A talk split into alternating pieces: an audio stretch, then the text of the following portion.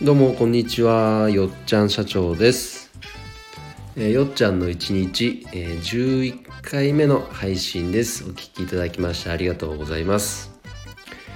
えー今お昼休憩なのでその間に収録をしています、えさて今日はですね、え僕が4年間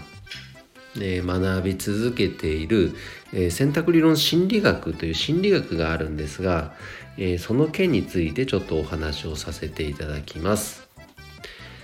え選択理論心理学っていうのは、まあ、簡単に一言で言うとより良い人間関係を築くための心理学です。うん、でそれを通じて人間関係をより良好なものを築いていくことで、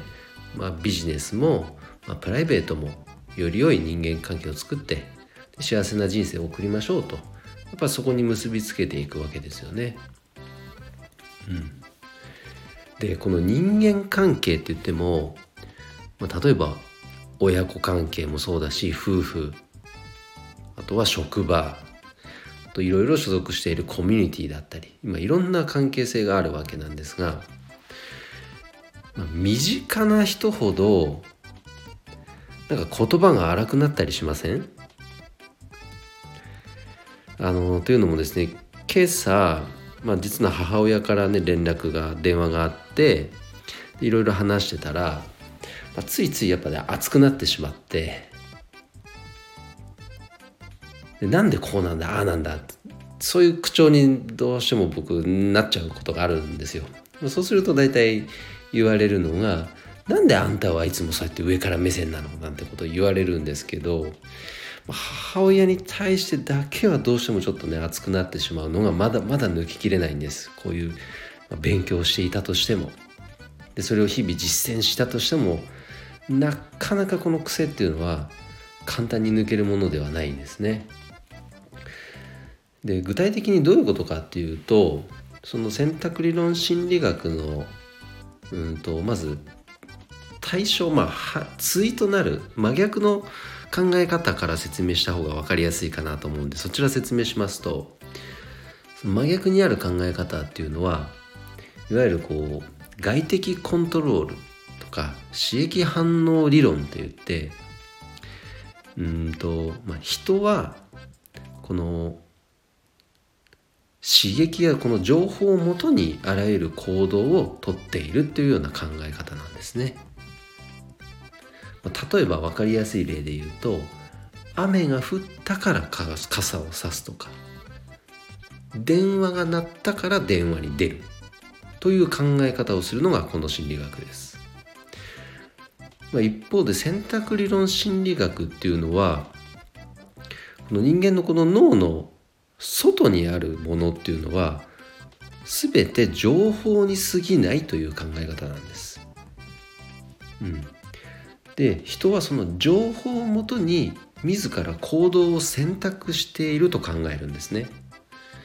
つまり先ほどの雨のケースで言っても雨が降ったって傘をささない選択だってする人いるわけですよ。うん、で電話が鳴ったってうわこの電話出たくないなと思ったら出ないという選択だってできるわけです。うん、それがいわゆる選択理論心理学的な考え方ですね。でこの2つの、えー心理学具体的なこう習慣としてこういうものはぜひ身につけていきましょうねというものがあるんです。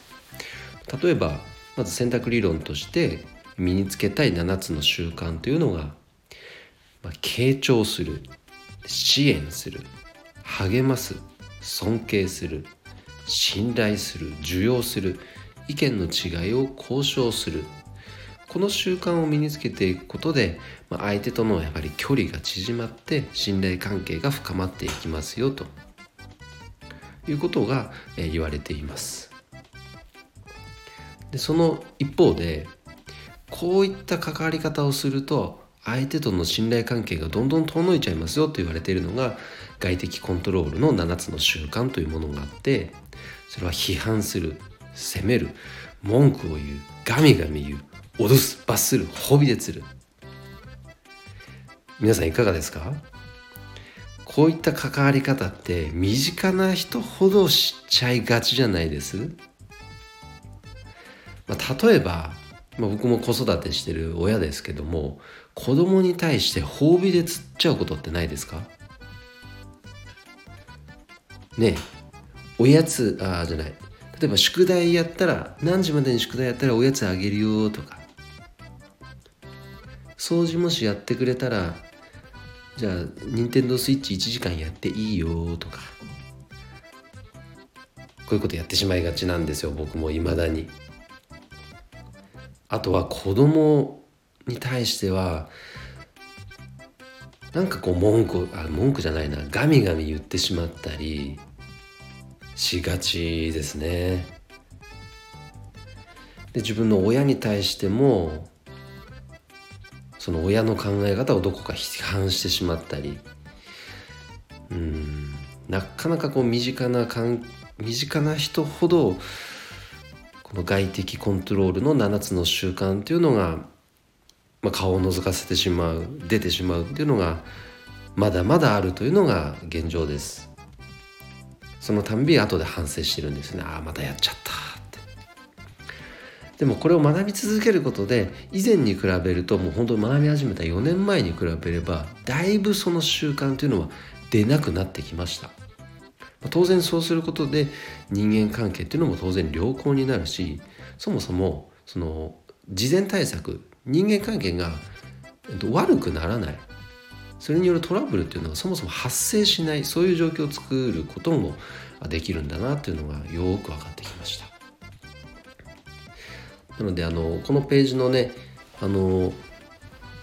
UR あこのページのところにもあのページの説明欄にも URL 貼っておきますけど一度選択理論心理学っていうものがどんなものなのか。